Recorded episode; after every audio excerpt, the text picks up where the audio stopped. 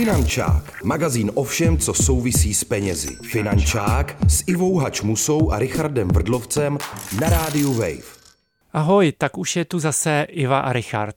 Vítáme vás na Finančáku. Dneska bude ten finančák takový speciální. Rozhodli jsme se s Richardem, že uděláme speciální vánoční díl, ve kterém vám připomeneme to nejlepší, co jsme si ve finančáku za tento rok dozvěděli.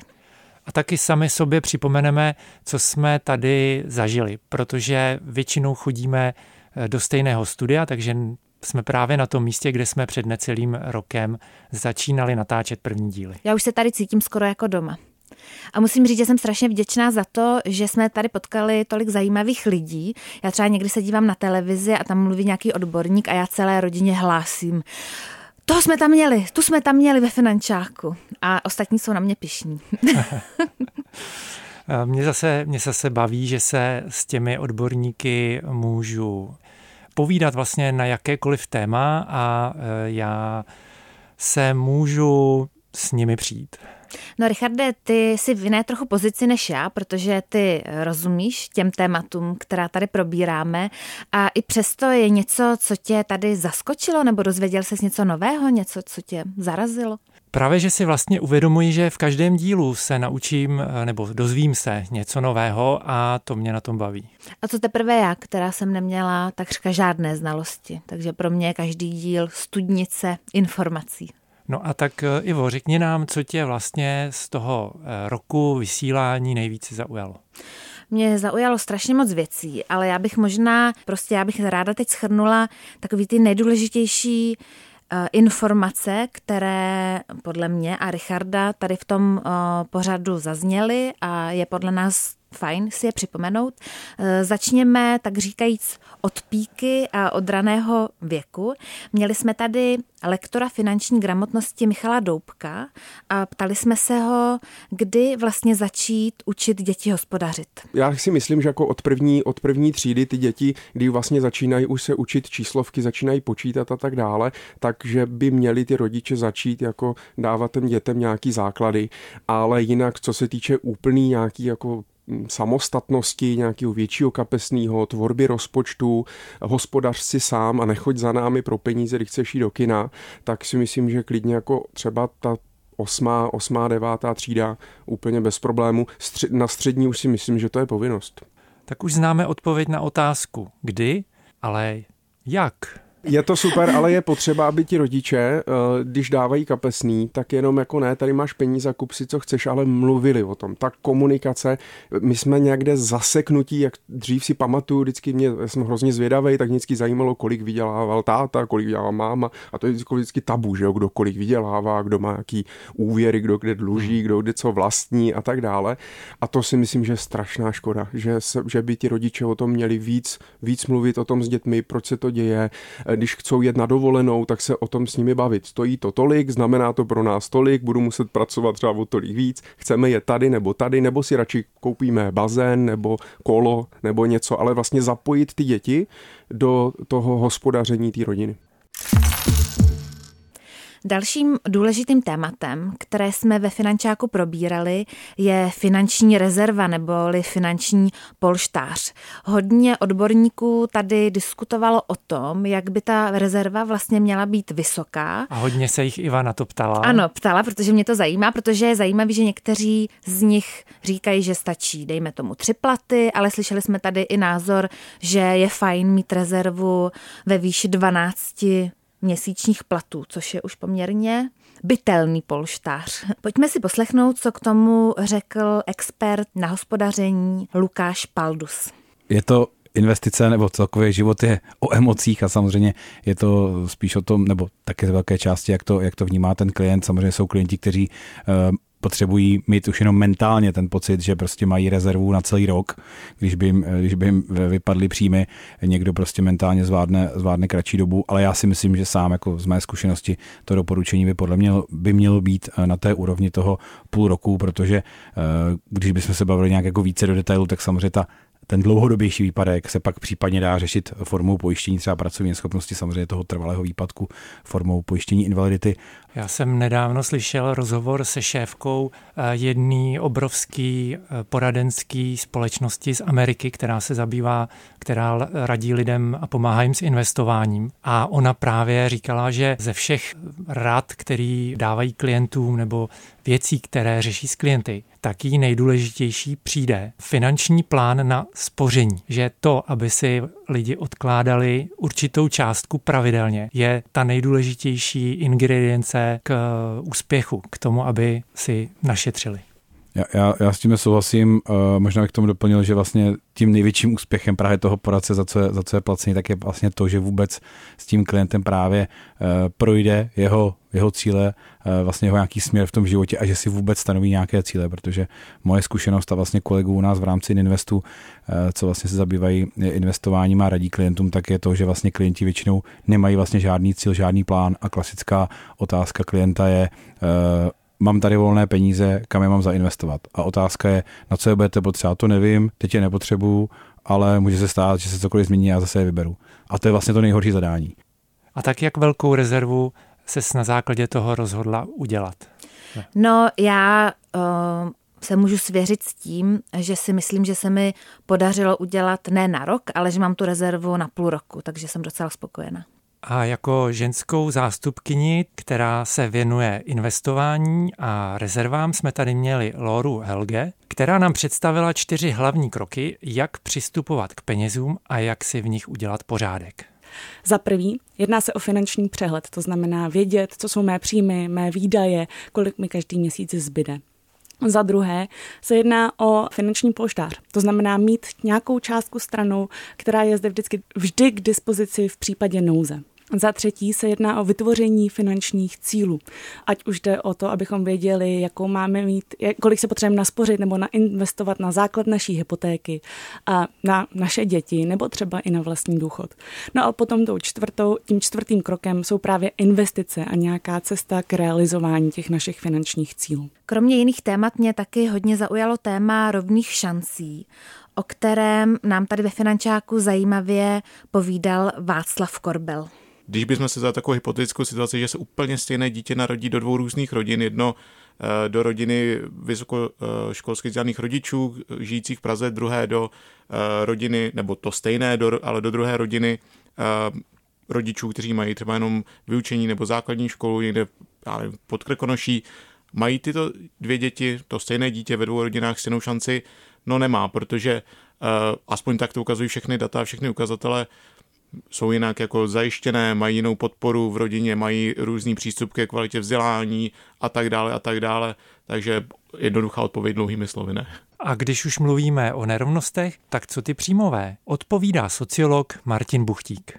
Je to nějaká relace, otázka je, s čím se srovnáváme. Pokud se srovnáváme s obdobím socialismu, tak jistě, tak. ale už jsme řekli, že to splásnutí ze socialismu nechceme To bychom zopakovat. možná už po 40 letech mohli, po 30. Po 30, no. Ale mohli nechat. Uh, ty příjmové nerovnosti v české společnosti nejsou nějak extrémní, byť tady je uskočených mm, jedno nebo dvě procenta lidí, kteří mají jako opravdu vysoký příjmy, což je vlastně asi skoro každý společnosti. Ale rostou majetkové nerovnosti. To jsou nerovnosti, které jako by jsou předávané z generace na generaci a vy máte opravdu jiný základní startovací um, bod v momentě, kdy dostanete od rodičů třeba aspoň peníze na půlku bytu nebo nějakou půjčku v rámci rodiny, bezúročnou řekněme, která vám uh, pomůže překlenout ten start, než když je vůbec nemáte. To jsou, potom volíte i jiný zaměstnanecké strategie, jste ochotní jinak v životě riskovat nebo jít do práce, která je, řekněme, méně finančně ohodnocená, i když je třeba prospěšnější. A máme tu dalšího zástupce, respektive zástupkyni z oblasti sociologie. Lucie Trlifajová se ve finančáku zamýšlela nad tím, eh, jestli ekonomický růst automaticky znamená, že se všichni v té společnosti mají lépe to byla strašně dlouho taková jako dominantní představa, takzvaná neoliberální. Čím bude jako větší produkt zemi, tím líp se všichni budou mít. A vlastně dneska už máme i řadu výzkumů od organizací, které přímo tyhle ty přístupy prosazovali, které ukazují, ekonomický růst ne, automaticky neznamená, že se všichni mají líp, ale je hrozně důležitý právě, aby existovaly mechanismy. Můžeme mluvit o minimální mzdě, můžeme mluvit o odborovém zastoupení, můžeme jako mluvit o, já nevím, rodičovských, jo, to jsou taky hrozně důležitý příjmy, který zajistějí, že z toho ekonomického růstu profitují všichni členové v té společnosti. Takže samozřejmě, jako ten stav té ekonomiky je postavně hrozně důležitý, ale to, jaký existují jako nástroje politický, nebo nástroje, nemluvíme o legislativě, ale třeba možnostech odborového organizování, je hrozně důležitý pro to, aby z toho růstu nebo té ekonomického postavení ty země profitovaly různé skupiny. A pak ta další debata je, že i ten stát svoji politiku samozřejmě může ovlivňovat, kde ta země stojí a kde jsou postaveny ty jako klíčové řekněme, průmyslové firmy, nebo jiný, dneska se nemluví jenom o průmyslu, můžeme mluvit o jako komunikaci a technologiích. A často jsme taky tady ve Finančáku probírali téma šetření a spoření. Pojďme si poslechnout, co nám poradila ekonomka Helena Horská. Která nám spolu pomáhala moderovat Finančák. Ano, na to si vzpomínám, to bylo fajn. Slyšeli jsme pohonné hmoty, tak si myslím, že to je asi první naráně, protože pohonné hmoty jsou vlastně o pětinu dražší. 20% to je velká částka. A myslím si, že pokud bydlíme v nějaké aglomeraci a nemusíme nutně popojíždět eh, autem, tak doporučuji, podívejte se ven. Teď nám tady svítí sluníčko. Eh, lékaři vám říkají, pohybujte se. Po covidu jsme možná někteří přibrali kila, někteří ne, ale ti, co nepřibrali, tak právě nejspíš sportovali tak já říkám, pojďme využít toho krásného jarního počasí. Možná někdy i vzít ten dešník a jít pěšky. Nebo existují teďka ty určité vychytávky, který mimochodem můj syn také používá elektrickou koloběžku. Nebo koloběžku jako takovou, rychlý přesun. Můžeme se zase bavit o iniciativách kolo nebo na kole do práce. Mimochodem naše banka toto podporuje. Já teda bydlím hodně daleko od Prahy, takže zkusila jsem to tady jenom dvakrát, jo, jet na kole, ale znamenalo to pro mě stávat šest, o půl sedmí být na kole a přijet eh, o půl devát máte do kanceláře v těch cyklistických kraťasech, asi chápete, že to nebylo nic komfortního, ale jde to. Jinými slovy, já to chci odlehčit, ale chci říct, že my vlastně tím, že budeme šetřit třeba na pohonných motách, tak zároveň můžeme udělat něco pro sebe, pro svoje zdraví. Další věc bych určitě uh, zmínila, bavme se i o těch věcech, které vlastně jsou i zdraví neprospěšné. Cigarety, kouření, způsobem i nějaká přemíra alkoholu. Uh, to je také věc, na které lze ušetřit. Samozřejmě je to pevná vůle, ta, ta často bolí. Zajímalo nás také, jestli se člověk jako úspěšný už narodí, a nebo je to dáno souhrou výchovy a dalších okolností. Velice zajímavě odpovídal behaviorální ekonom Jakub Steiner. Já něco uvedu a ta pointa toho bude až, až, až na konci toho mého monologu. Dělali se výzkumy, kde mnoho malých dětí se postavilo před nějakou dobrutku, protože byly v Americe ty výzkumy, tak to bylo marshmallow. A těm dětem se řeklo, že když ho okamžitě nesežerou, tak eh, dostanou nakonec ty marshmallow dva. A pak se čekalo, jak dlouho bude trvat, než to dítě neodolá a ten chňapne potom marshmallow a, a, a sní ho, což se jako téměř vždycky stane, protože děti jsou netrpělivé. Nicméně některé děti dokáží odolat déle než jiné No a potom ty děti se sledovaly dalších 10, 20, 30 let už dnes a sledoval se jejich vývoj v čase. A teď je fascinující, že výsledek toho jednoho hloupého testu s malou dobrutkou koreluje neboli statisticky souvisí s mnoha indikátory úspěchů těch dětí v příštím životě. Eh, takže ty děti, které dokázaly déle odolat té, té americké dobrutce, tak eh, méně často skončili s trestním stíháním. Dařilo se jim lépe finančně, dosáhli vyššího vzdělání. Eh, když to byly ženy, tak méně často nechtěně otěhotněli v adolescentním věku a tak dále. Takže je zjevně nějaká souvislost ve schopnosti ovládat se a, a, různých a, indikátorů úspěchu životního. Nicméně teď to začne být zajímavé. Není úplně jasné, kterým směrem ta souvislost jde. Jedna z možností je, že to ovládání je součástí a, té polévky, kterou musíme uvařit, abychom úspěch dosáhli a že teda některý z nás mají smůlu, protože tyhle ingredience se jim na, na, nadělí do vínku méně. Ale druhý pohled na věc je, že je to tak, že, že lidé, kteří žijí v stresujícím prostředí, kteří žijí v chudobě, kteří žijí v, ve starostech, nebo jejich rodiče žijí ve starostech, nebo ve stísněných poměrech, tak se jim nedostává kapacity na to, aby se dostatečně ovládali. Je asi mnohem lehčí se ovládat, pokud člověk je dobře nakrmený a nemusí řešit, jestli se mu podaří zaplatit splátku hypotéky i tento měsíc. A, a tudíž ta kauzalita může jít oběma směry. A ten levicový pohled na svět je, že svět je, je, je nespravedlivý a některým se, se schopnost ovládat nedostalo a musíme jim pomoci. Existuje další pohled na věc, který říká, že vlastně jako chudoba vytváří, podlamuje schopnost se ovládat, když máme pomoci lidem se dostat z chudoby nejdříve, abych se ovládat mohli. Jaký je váš postoj? Já jako vědec mám ten luxus, že můžu říct, že nevím. E, skutečně tam nějak jako vědecký konsensus v toto, v toto není a je to jako těžké ho dosáhnout, protože je to otázka, která je politická a, a, a do které se promítají různé ideologie, které si i vědci donesou k svému výzkumu. Zabývali jsme se samozřejmě i bohatstvím. Jak k bohatství vlastně přijít? A co to znamená? Na to jsme se ptali ekonoma Davida Marka, který je přesvědčený o tom, že cestou k bohatství je vzdělání. Já myslím, aspoň pokud můžu mluvit za sebe, tak opravdu vzdělání je, je ta jedna z klíčových záležitostí. Pokud můžete, tak studujte, studujte uh, v co nejlepší školu. Pokud můžete studovat v zahraničí, studujte v zahraničí. Pokud eh, máte na to, abyste mohli studovat i v doktorská studia, tak si udělejte i ten postgraduál. Eh, spousta věcí eh, vám začne docházet vlastně až v těch pozdějších ročnicích studia. A berte to tak, že to není povinnost, nutnost, že vás do toho nikdo nenutí, ale že to děláte sami do sebe. Investujete do svého lidského kapitálu a bohatě se vám to vrátí. Je to to nejcennější, co můžete udělat sami pro sebe.